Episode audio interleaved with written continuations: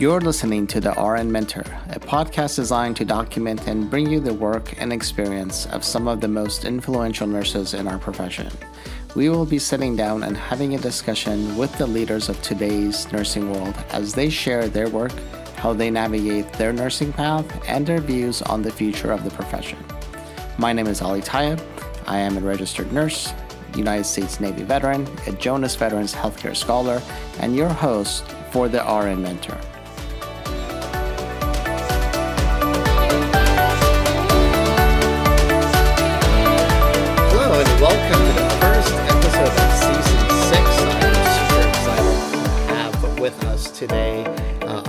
Dalzell. She is a registered nurse, healthcare advocate, disability rights influencer, speaker, and most importantly, a survivor.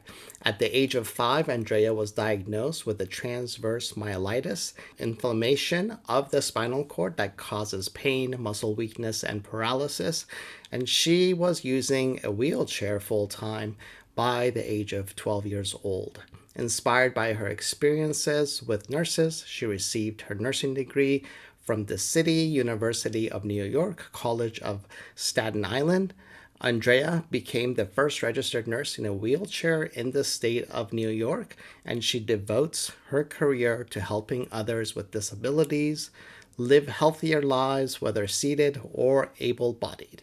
Andrea was crowned Miss Wheelchair New York 2015 and utilized her title and platform life, liberty, and the pursuit of access, to promote her message and belief that people with disabilities can live a fulfilling life.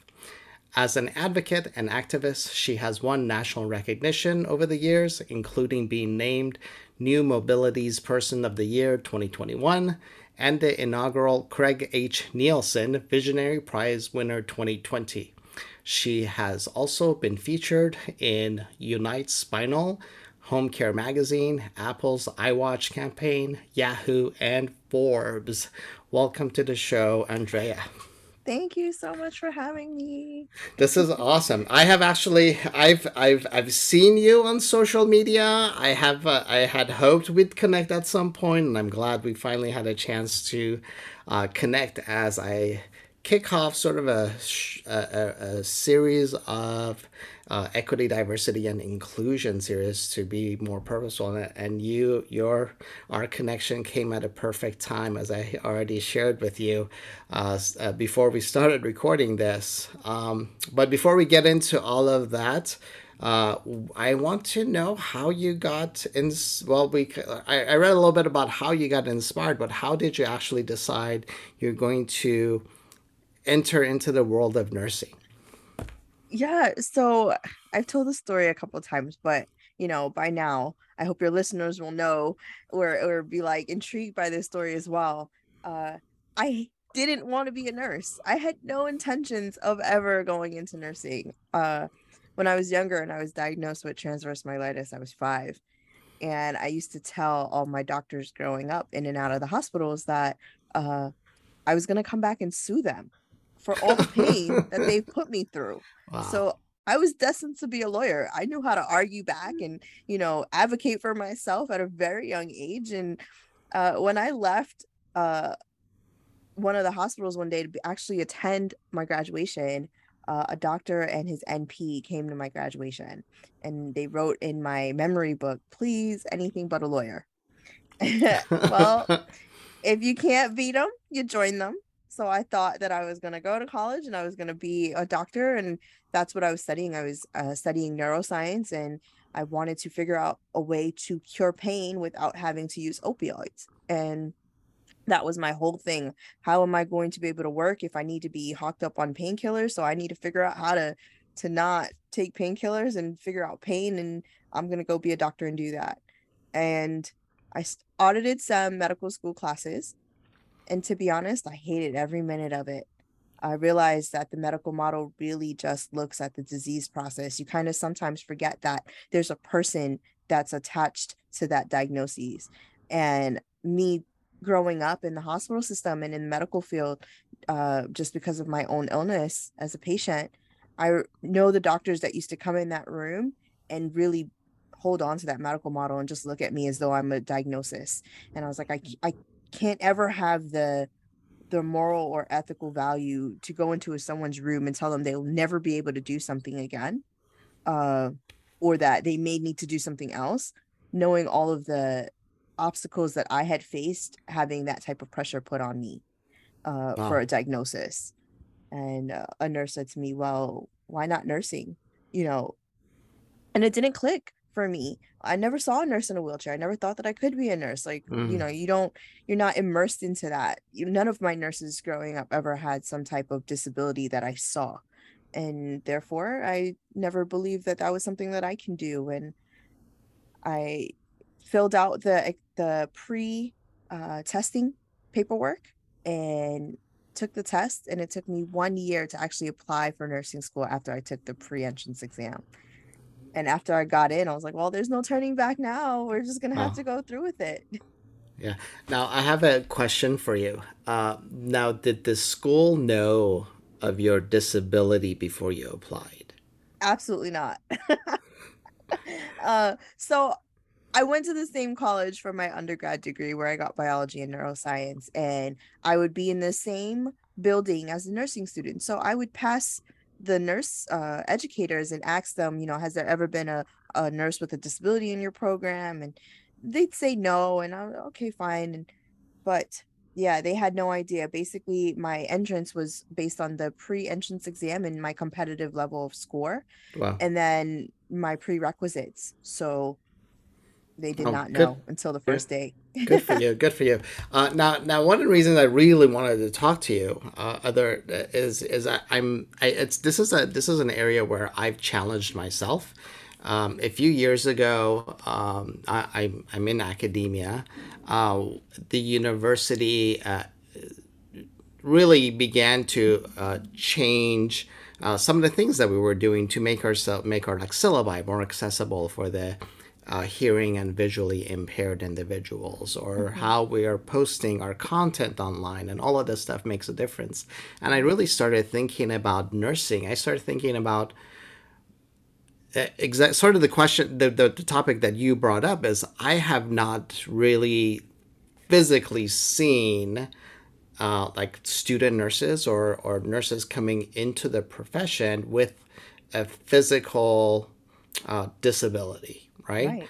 Um, so that was one thing that I saw. I started like really thinking like, what if somebody who was visually impaired or hearing impaired, or or like someone like like you who is in a wheelchair, like, mm-hmm. what are we doing to actually make the profession accessible? I guess my next question for you would be, how once you were in the program, um, how how was the program for you? Because I'm sure if you if they didn't if they weren't aware of the fact that you were in a wheelchair like how was the program? How was the acceptance of you in the program once you got started?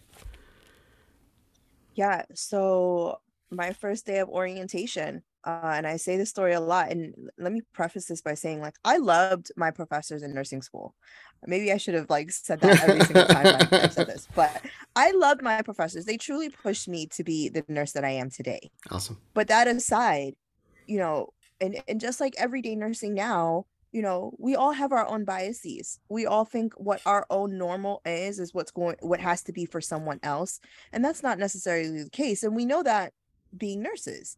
However, my first day of nursing school orientation, you know, they came up to me, asked me to come out the room, and said, You can't be a nurse. We don't know if our, our hospital systems will allow you to do your clinical practices there. How are you going to be able to do CPR?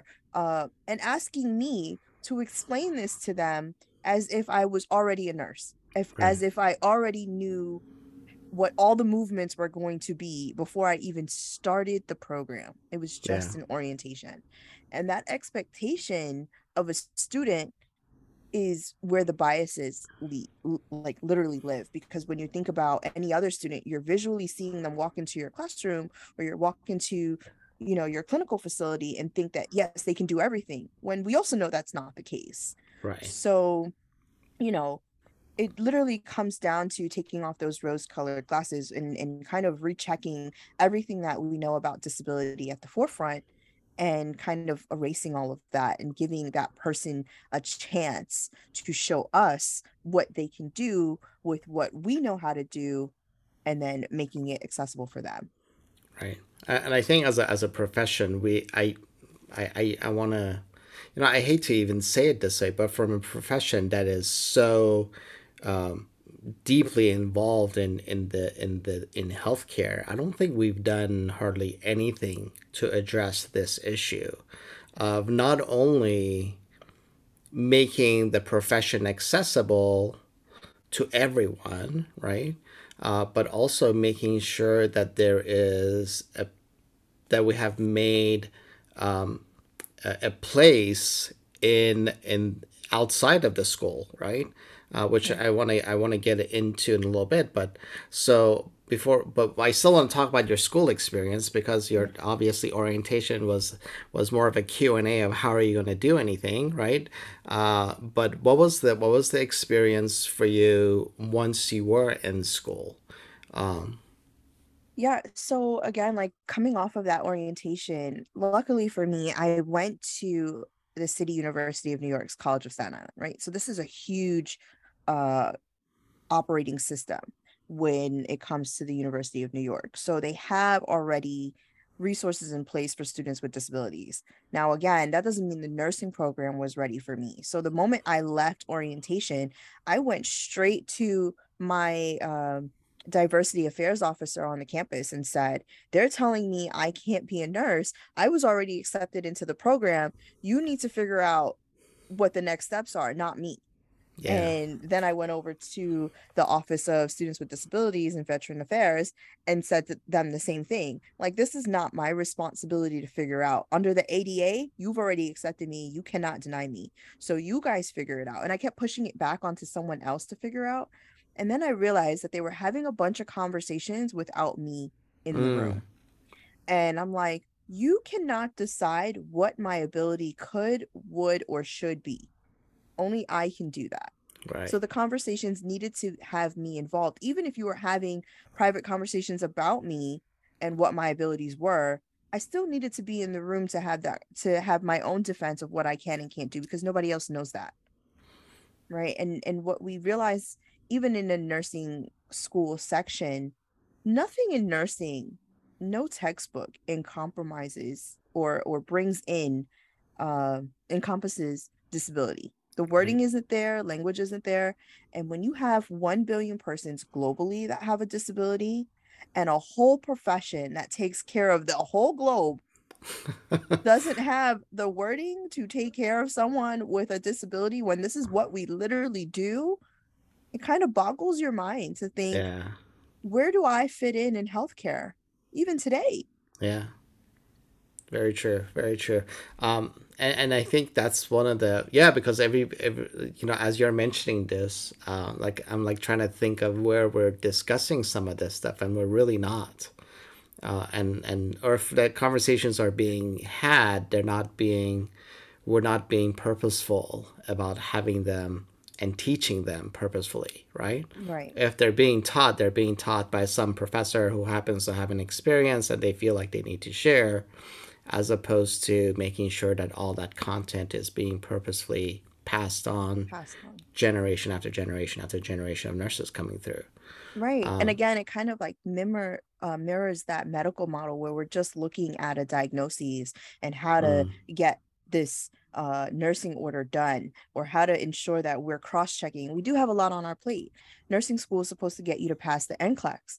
But what a lot of nursing schools also miss is that they're using the same uh, criteria to get a job right. to get into nursing school right? You have to be able to stand up for 12 hours. You have to be able to run. You have to be able to lift 50 pounds.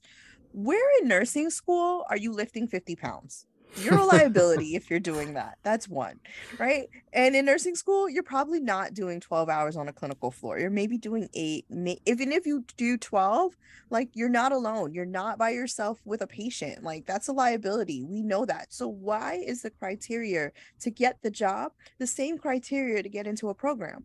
Yeah. The program is supposed to teach you. It's supposed to be education. It's supposed to get you to pass the NCLEX we realized this for the last two years where a lot of our nursing students were online they were online and doing stimulations. They weren't hands on with patients, Yeah. right? They weren't lifting anyone. And it's the same kind of gatekeeper uh, mentality that we have in nursing that if you are different, uh, we can't have you here because you're maybe infection control.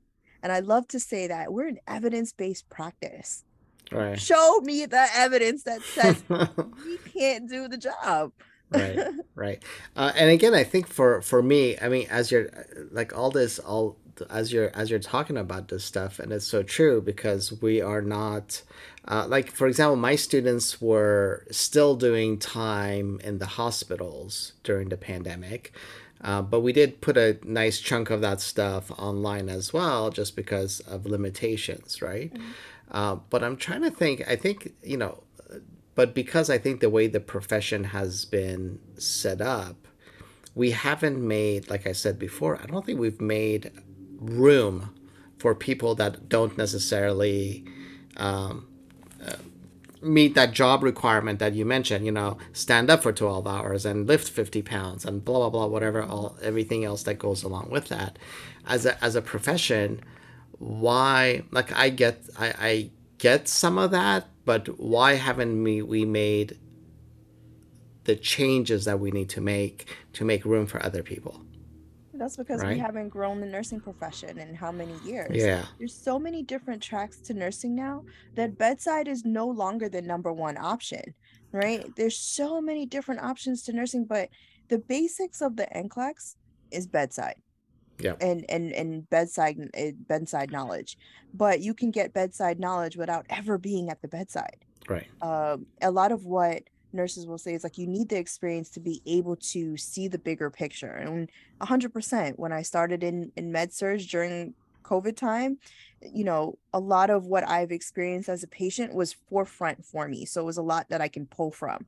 Yeah. Uh, a lot of people who don't have that type of experience before nursing school would potentially miss out on having that you know functionality with patients and, and understanding the full scope of what a diagnosis could look like and how to really critically think. But yeah. again nursing has so many different tracks you can be in informatics where you're never in front of a patient but you know all patient information just in front of you.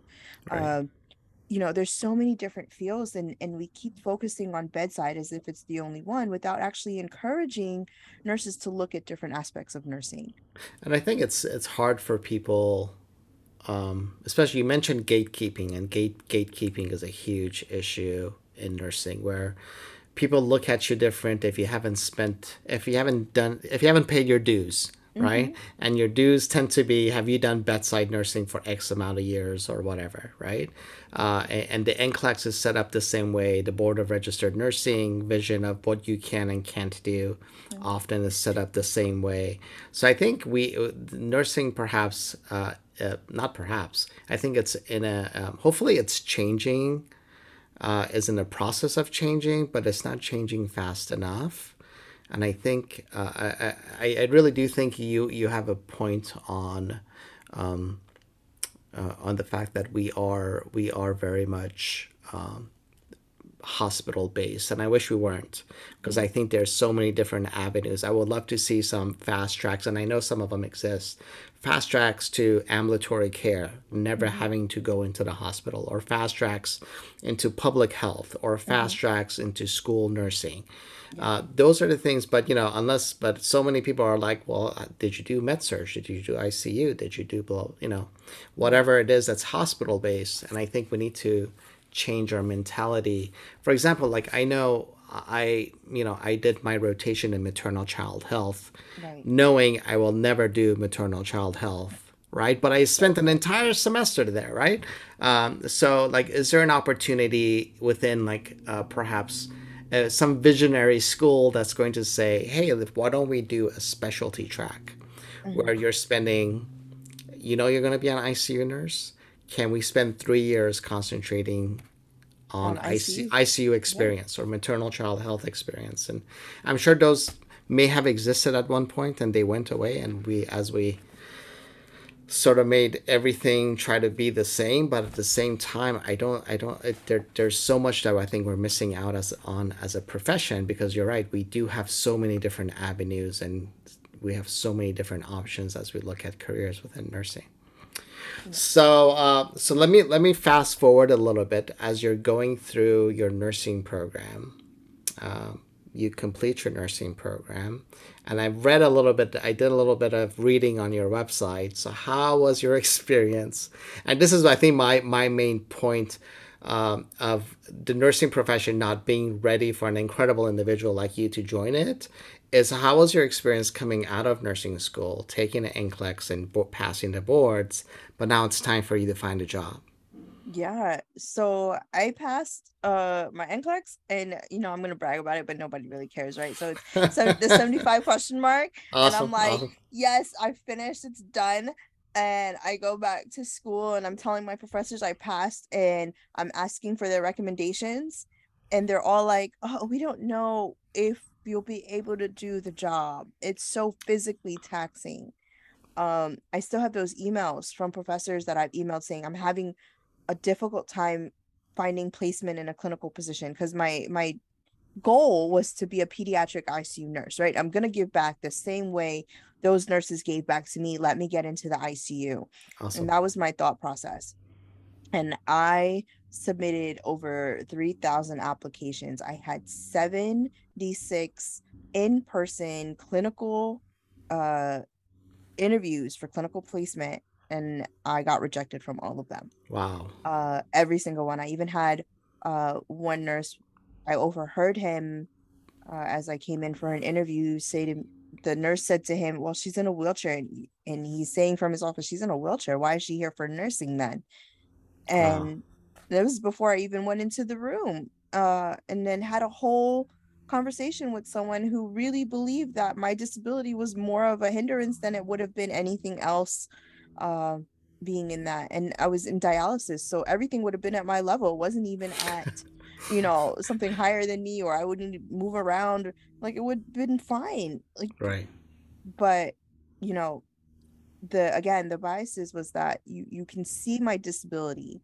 So because you can see it you can automatically make assumptions about what i can and can't do versus allowing me to one try or two you know let you know how i do certain things and three just experience the floor. There's an orientation period right? So we we hire and we put someone through an orientation period to see if they make the cut and i wouldn't even be allowed to get that far Wow. but my interviews were great. You know, you mentioned that I was Miss Wheelchair New York 2015.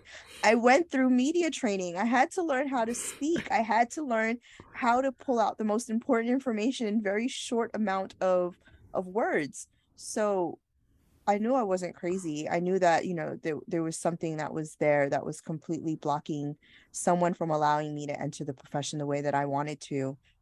And you know what changed that was COVID we were so hard pressed here in New York for nurses that our governor asked for nurses to come out of retirement. Right. And that's when I knew uh, I had a potential shot. Uh, hospitals were putting their HR numbers up, and I called the HR number, gave them my name, sent them my resume, and they called me the, to come in the next day. And I went through orientation process and got onto the floor thinking that all the marbles were going to drop. Like, I don't belong here. They're going to tell me that I don't belong here. And here I was, got my assignment, started checking in on my patients. And the nurse manager comes to the floor and says to me, Have you ever worked on the floor before? And I was like, Yeah, through clinicals. And she's like, No, as a nurse. And I was like, No. And she was like, I don't think you can, it's safe for you to be on the floor. Wow. Uh, you may actually spread COVID to other patients. And I was like, who said that? HR didn't tell me that. The nurse educator that I was training under for the last two days didn't say anything to me. And here you are. Uh, if there's a real issue, I suggest you go back to HR. And I didn't think she expected me to say that and kind of hold my ground of where I was. And I didn't expect for me to say that either. But I was just so tired of rejection and I was already there that I knew enough to say go back to HR because they accepted me. right. Uh, and I kind of just went from there. And it was always this learning curve for people working around me to say, wait a minute, she's working here, and then see how I worked, and then was like, wow, she can actually do this. yeah. Now, did the hospital have to make accommodations for you, or were you able to self accommodate for the things that you needed? just i mean i mean i'm, I'm coming from a perspective i'm I, and i have to say this honestly i'm coming from a super novice uh standpoint where i've like you know i've ha- i've had an opportunity to think about this uh, for quite some time uh, about uh, you know how do we increase or open the profession up to uh, increase the access for everyone within the profession. Uh, but um, I haven't had an opportunity to really talk to anyone who is in the profession who uh, who hasn't necessarily, and I'm putting putting some air quotes up that meet the requirements of you know as we mentioned, stand up for twelve hours and lift fifty pounds and da da da all that stuff, right? right. Um, so so how was how was the accommodations like? How much did the hospital come through, or was it all you? So I went through nursing school with no accommodations. I took up boxing to be able to do CPR from the seated position, nice. right? Because it's all stamina. It's all it's all upper body work mostly. You know, for someone who's standing doing CPR, a lot of that work is going to come from your legs and your shoulders pushing down, right? If you have leverage over someone's body, you have your body weight to help you out. That's what boxing does. So I did boxing from the seated position and learned how to do CPR uh, from from my own from my own position so therefore you know for me a lot of my accommodations was really like asking a off-going nurse to help me reset my room if the rooms were smaller that I was assigned to and just okay. making sure that I can get around the room. So, like I said, I would pull an off-going nurse, someone who's leaving for the day before, as we're getting report if we're going to the room and if I'm doing report in the room, we'll be setting the room that I'd be able to get into and guess what? No one else has to reset the room when I leave because if I can get around the room, someone else can get around the room, right? Uh, as long as I'm setting the room at the end of the day, the oncoming nurse didn't have to worry about my rooms or too much clutter or stuff being just in the way. Right. Uh, and that's all the things that I have to worry about. Let's think about nurses that are climbing over the trash bins and the chairs and everything else that are in the rooms. I can't do that. So when right. I'm coming on to shift, I'm literally just moving everything around I'm making sure that my wow is fully stocked. I don't really need to go into the the kit or the utility closets for anything. And if I did, I'd probably just grab someone off the floor and say, "Hey, I'll go do that IV for you. Can you grab this for me and I'll I'll meet you here or just leave it on my wow." Yeah. Like, you know, it's just about communication and that's what nurses do anyway. It's all teamwork. We don't do this alone well that I, I think that i think you, you touched on a, on a really great point and as, as you're mentioning this i'm like if our rooms and our bins and everything was ada compliant to begin with Mm-hmm. Imagine how much injury we would be preventing for people who are who don't have who don't need accommodations and who are who meet all the job requirements. You know, again, air quotes on the job requirements. Um, but but I'm like th- I'm like thinking as you're like we don't we wouldn't have to like bend down inappropriately or you know have the appropriate equipment and everything would be at a level where it's accessible by everyone. And you're right that room clutter i mean that's that just goes without saying. I mean it's not just the nurses but also the patients right? Right, right. they have to also be so that's another preventative component. And we don't we don't always think about that. We just uh, ex- expect people to do acrobatics in those rooms for some reason. Right. Um, or just yeah. having a Hoyer lift available, right. right? Um, a lot of these nurses now that work through COVID, lifting 300 plus pound patients, you know, turning every two hours, four hours, right. you know, our backs, their backs are shot. And I love to make you know, nurses don't hate me, but I sit down for 12 hours. My body mechanics are not going to be changing for someone to turn, push. You know, everything's always going to be at my level. I'm not going, you know, below or above it. So, right. you know, while I was in the hospital, I'm putting patients in Trendelenburg, Trendelenburg to pull them up in bed. And nurses are watching me like, wait a minute, this is magic. how, how is this happening? how is, right. We, we have a lot to learn from you. You know that? We have a lot to learn from you. Yeah. Um, so that's that that's amazing.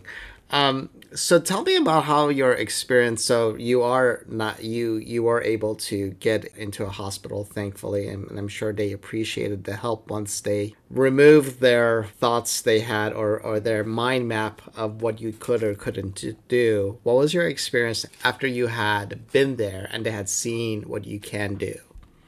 Uh, you know, narrative shifts a little bit. You know, sometimes people have to see with their own eyes in order to believe and that's okay uh but as i was there and and as these months are flying by you know i really started to teach the nurses around me about how to use their equipment and, mm. and how to use the equipment effectively because again this was equipment that was used on me in rehab i think rehab nurses are the most you know savvy when it comes to body mechanics and and using the equipment that's there and not you know hurting themselves because and not hurting the patient right? And and that's something that i really made sure that was a part of the conversation while i was on the floor like you know we have to lift this patient. I'm like oh you better get the hoyer lift. You better get the roller. You better get you know don't just do it or just call for people to lift the patient. Like you're really putting too much strain on yourself and we're doing this way too much. So you know constantly enforcing the use of the equipment that the hospital had available.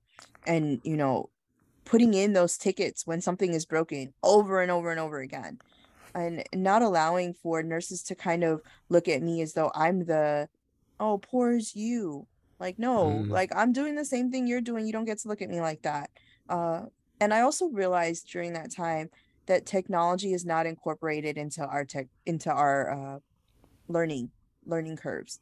Technology is something that is driving healthcare forward, but it's not necessarily driving the way we practice forward because right. we're not incorporating it. So that was another thing. Like right after um, COVID, and I, I left the hospital system that was something that I started to take on for myself in talking to nursing schools in general to make sure that students knew how to use equipment, not just a cane, not just a walker, you know, not just ambulatory uh, devices, but literally using a Hoyer lift, a track system, you know, making sure that they're understanding of their own body and how to ensure that they're not just doing something to be fast. Yep. Um, and applying for jobs afterward also became a little bit easier because I already had this hospital experience. So now I left a hospital clinical setting and got a management position in a private school consulting and then from there I went into an ambulatory care center as a nurse man uh, assistant nurse manager and then showing them that there's a way to be a team without acting having to feel like you're a family or feel like you're in this environment that's constantly putting pressure on you. So opening the door for people to understand that their own ability is what we need to put to the forefront. What are your strong points? And then kind of rotating the team to always hit those strong points and not always making one person feel like they're the only one Wow, amazing. Congratulations on uh, moving through the professional ladder uh, and getting the ability. I'm sorry, I want to I want to apologize almost for the fact that uh, it took a pandemic to get you a job in the world of nursing because um, like I said, uh, I, I, as I've had the opportunity to challenge my own uh, biases and mind map of uh, people uh, who have, you know, the, the topic of, uh, of a visually impaired student came at the university that I, that I am currently at. And that's kind of got me start to think about um, how are we accommodating as a profession, how are we accommodating students' access into the profession when we don't have, when we ha- we're not set up like not only in the schools, but we're also not set up um, on the service side really to have to to to provide those opportunities for people to get into the profession of nursing because they have just as much right to it but we're just not we're just not there. So whenever we talk about equity diversity and inclusion uh, we don't really we don't mm-hmm. talk about accessibility right? Well the thing is we've done the work. We see the patients. We know what the diagnosis process is. We know what the the care entails right? What we fail to do is stop seeing the negative yep. and actually see the positive that has come about in the work that we actually deliver. Right. Right. We deliver top notch nursing care that our patients come back and remember us for what we do. Right? right? Our patients come back and tell you all of these great things that they've done since we've cared for them. Mm. Or, you know, even the patients that are still struggling, they still have found that connection with us, right? A doctor, a nurse, whatever, the healthcare profession in general is something that is always going to be at the forefront of a diagnosis, period. Now, what we need to do is not just look at a diagnosis as though it's synonymously tied to being ill and sick and unhealthy, because that's not the case either. Uh, Right. and then when we are a part of these businesses, we need to hold them accountable. Oh, this isn't happening. Did anyone put in that ticket? Nobody put it in. But these hospitals all have to be at the requirement of the federal level, which is the ADA standard Right. right? We've already been given the tools. We just don't know how to use them. We Mm. don't know how to change the language to be incorporating. We don't know how to stand up for ourselves in a profession that says, I don't have a disability, but I know this isn't right. So therefore, you should fix this. Mm. More Right. proactivity on everybody's part. Right, right. Because then it's no longer on me to teach someone solely because I have the disability, but because I'm giving you the power to know that if you keep lifting a 50 pound patient three times a night, that you're going to have back problems and you may need time off for three weeks and have to figure out how you're using your time. And you need to figure out accommodations as well, right? This is not just a disability thing. This is an everyone thing. This is equitable access for someone who may be having a child who goes on maternity leave at six months, who may not have the time, and asking other nurses to donate time to be Right. out. Like it's a system that we fundamental fundamentally broken just because we work in it, Right. right? We're expecting everyone to be healthy, including the workers. And that doesn't work. We're very we're as a profession we're very bad at accommodating our own profession of healthcare workers, right? right. Uh, we're very bad at it. Um, so I agree with you. Um, now you have built a platform for advocacy uh, and activism around this topic. Can you share with me some of the work that you're doing uh, and some of the work that hopefully you're you're looking forward to doing as you as you move forward in your professional career as a as a nurse? Yeah, so my love and baseline foundation from my own nursing career came out of a need to move uh, persons with disabilities who are younger out of nursing homes into their own accessible apartments and having the resources that they need to stay there. Hmm. Uh, what we would say in nursing is called aging in place. Right, because we want our elderly to be able to age in place and not have to worry about steps and rugs and all that. Well, guess what? That Right. translates into someone with a disability as well. So, uh, for me, I after I won the Visionary Award from the Craig H. Neilsen Foundation, I started a nonprofit called the Seated Position, and it's to help students that have physical disabilities, particularly, get into STEM fields and healthcare. So, navigating what uh, accommodations look like when it comes to being in inorganic organic chemistry, uh, understanding what accommodations may look like for a student with impairments, uh, physical impairments going into the medical profession or nursing profession, and what do those accommodations or accommodational requests can look like. Uh, and they will follow them not only from the higher education standpoint, but into the working standpoint.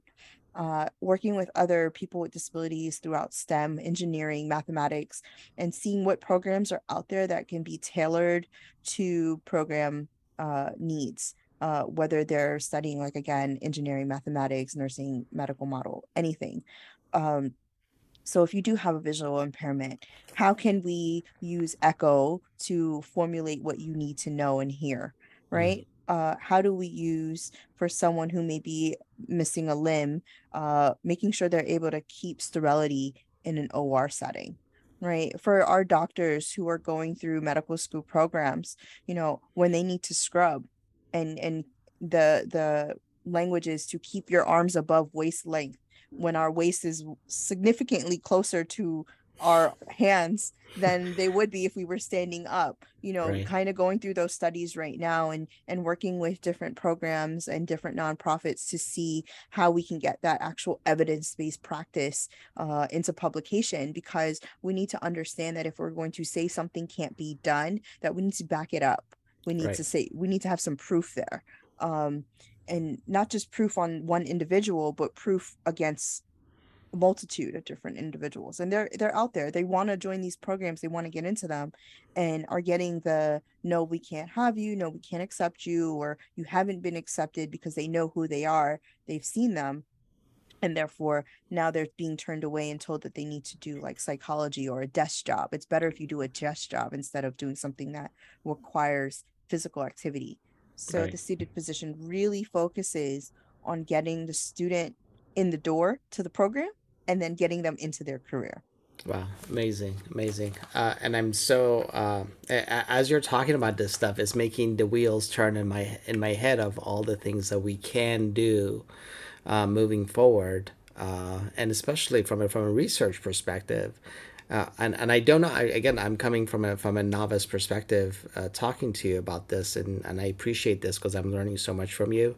Uh, but uh, I, am thinking of all the things that we can. Uh, I don't know if anybody's doing it again, but from a research perspective, looking at all the, you know, like having the evidence available of what uh, people with various abilities can do within the profession as opposed to just doing this blanket statement of or looking at job description and say this person doesn't meet our job description they can't do the job right uh, where we're just basing that off of uh, just what we think we know not right. necessarily the evidence you're absolutely right. right. this is great it's all it's all preconceived notion right again uh, this comes down to representation you don't see nurses in wheelchairs 100%. you don't see nurses with limb differences unless we physically tell you.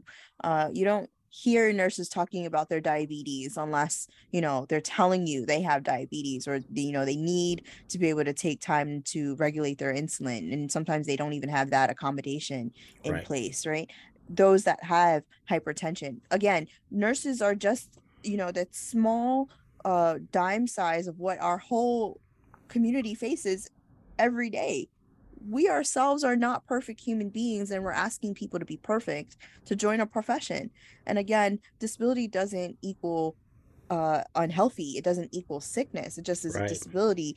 Whether you acquire that disability later on in life or had that disability as a child the one thing that disabled people know is how to adapt. We have no choice we have to be able to think on a fly and it's something that I have cherished for myself, but also realize now working with students how quickly they actually think 30, 40, 50 steps ahead. If something goes wrong, we could try this way. We could do this way. We could do it this way. And that is something that is valuable to the healthcare profession to have these individuals be a part of our profession to let us know how we can do something differently. And also, when they're meeting with patients that also have these issues, the empowerment that we're giving back to our patients oh, to be able to connect on a level that no one else would be able to connect on because they understand that experience not only in their profession but in their personal life and they can translate that to someone else who's going through it in real time. And i can tell you how many times that's happened to me. Just going into a patient's room who may have a new cva a new stroke diagnosis losing a part of their body working and here I am rolling into their room and working around them, and they're like, wait a minute, life goes on. yes, life happens. And life happens in a way that doesn't show you on TV, doesn't open into a journal. You know, we don't talk about it. And if we don't talk about it, we don't see it. And we don't see it, we don't believe that it can happen. Right. Uh, and, and we always talk about, you know, making sure the nursing profession is representative of the communities we're serving uh, but then we we don't allow individuals with other abilities to um, to join the profession uh, for because of our own mindset, right? It's it's all on our own mindset, and it's not based on anything really factual um, that we can do. Um, so so uh, I I'm so uh, I'm so glad that we were able to connect in your you have definitely educated me on on so much already. Um, now I have one one sort of uh, not the last question, but sort of a last question. Um, if you could change anything um, within the schools of nursing, right? Um, what would that? What would those things, perhaps just off the top of your head? What are some of the things the schools of nursing can do in order to increase the access of programs uh, to people um, that, like yourself, may be in a wheelchair or may have uh, may have a disability um, uh, that want to be that want to become part of a part of the nursing profession. Get rid of the requirements. Period uh under i understand the educational side of requirements right? I understand what you need to be able to have a student come in then base it off of education alone. What were your prerequisite scores your entrance exams? Fine. If you want to go that way do it that way. But this requirement status of having to stand or lift or whatever the case is that needs to be thrown out because you're not applying for a job you're applying for education. You're right. applying for a chance to be educated education does not equal the job opportunity and we know that clearly. So why are we putting that type of requirement onto students wanting to learn? You're automatically telling them not to apply. And Makes that's sense. whether they have a disability or not right? A, a student can be looking at your requirements and see lifting 50 pounds standing for 12 hours i don't want to do that and you're automatically turning them away again because you're so based off of this bedside perspective but again, NCLEX is knowledge. NCLEX is do you understand what the textbook is telling you? And if I give you this case study, would you be able to take what's in the textbook and critically put it into play for this case study? That's exactly what we're asking you to do. Right. But nursing schools are saying, hold on, you can't walk, you don't have two working limbs, you need to be out for whatever reason, you have a cast on your arm, you need to apply next semester. Don't apply at all. Maybe mm-hmm. another profession is worth it for you. And if you're going to be that type of a gatekeeper, we can't be complaining about the shortages that we have now because there are a slew of people that want to come in the door and they're automatically turned off just because of we're we're asking for a job application versus an educational application. Right.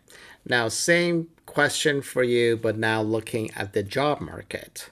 What yeah. do uh, institutions need to do uh, to be more um, accepting of individuals that aren't meeting the, again, the air quotes, the job requirements? Um, well, one, institutions need to check themselves first. I know this is an impossible task for them to do because they think that they're perfect in every way. And that is not true. One of my preceptors, and a shameless plug for New Nurse Academy, who has taught me everything DEI that I know.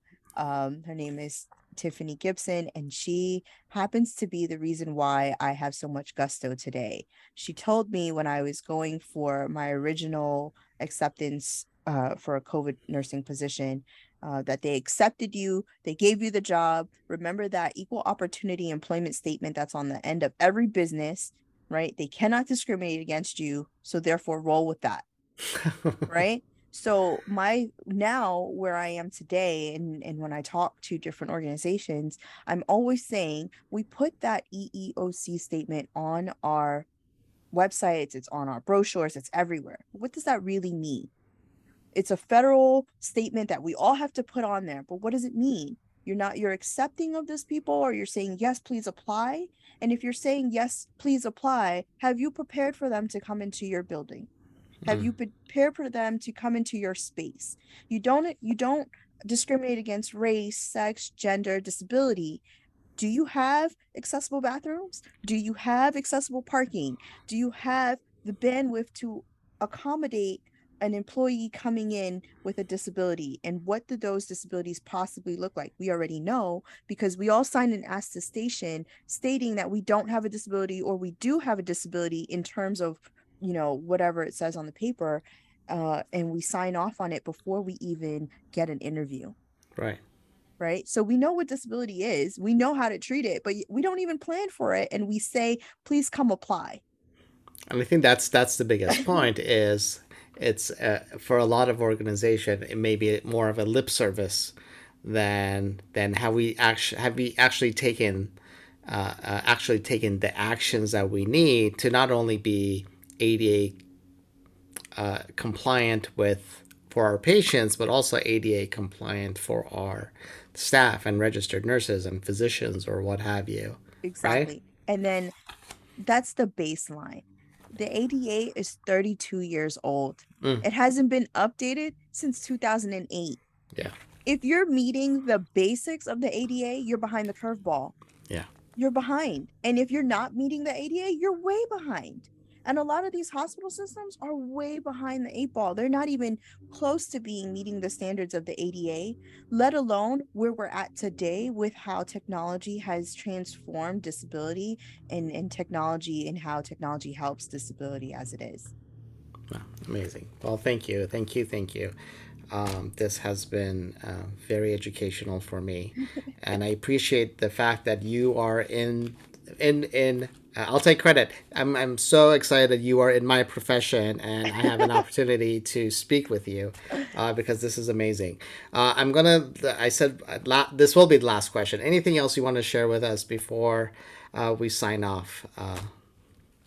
Yeah, you know what, nurses, we we literally have the power to change the course and the direction of our profession to include and accept everyone. And if we don't start doing it now, we're literally signing off on our own uh, deadline to leave the profession because disability is all inclusive. Anyone can join at any given point in time.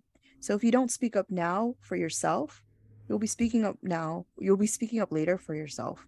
So do it now. Be an ally to the disability community, be an ally to your patients, and speak up now. Oh, great. Thank you. Thank you. We have been uh, very privileged to have you as a guest, and thank you for joining us. Uh, we have been listening to Andrea Dalzell. She is a registered nurse and an incredible uh, advocate. And if you want to follow her, she is on social media at the Seated Nurse. Yes. Correct. Yes. Awesome. So please do follow her. Uh, uh, I've I follow you. I think on on several different platforms and.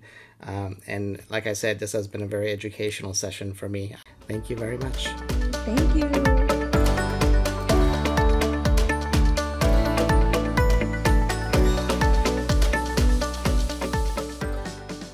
You've been listening to the RN Mentor with your host, Ali Tayeb. Please don't forget to visit www.alirtayeb.com. That's www.alirtayeb.com for podcast notes and resources. And don't forget to subscribe. Until next time, I wish you fair winds and following seas.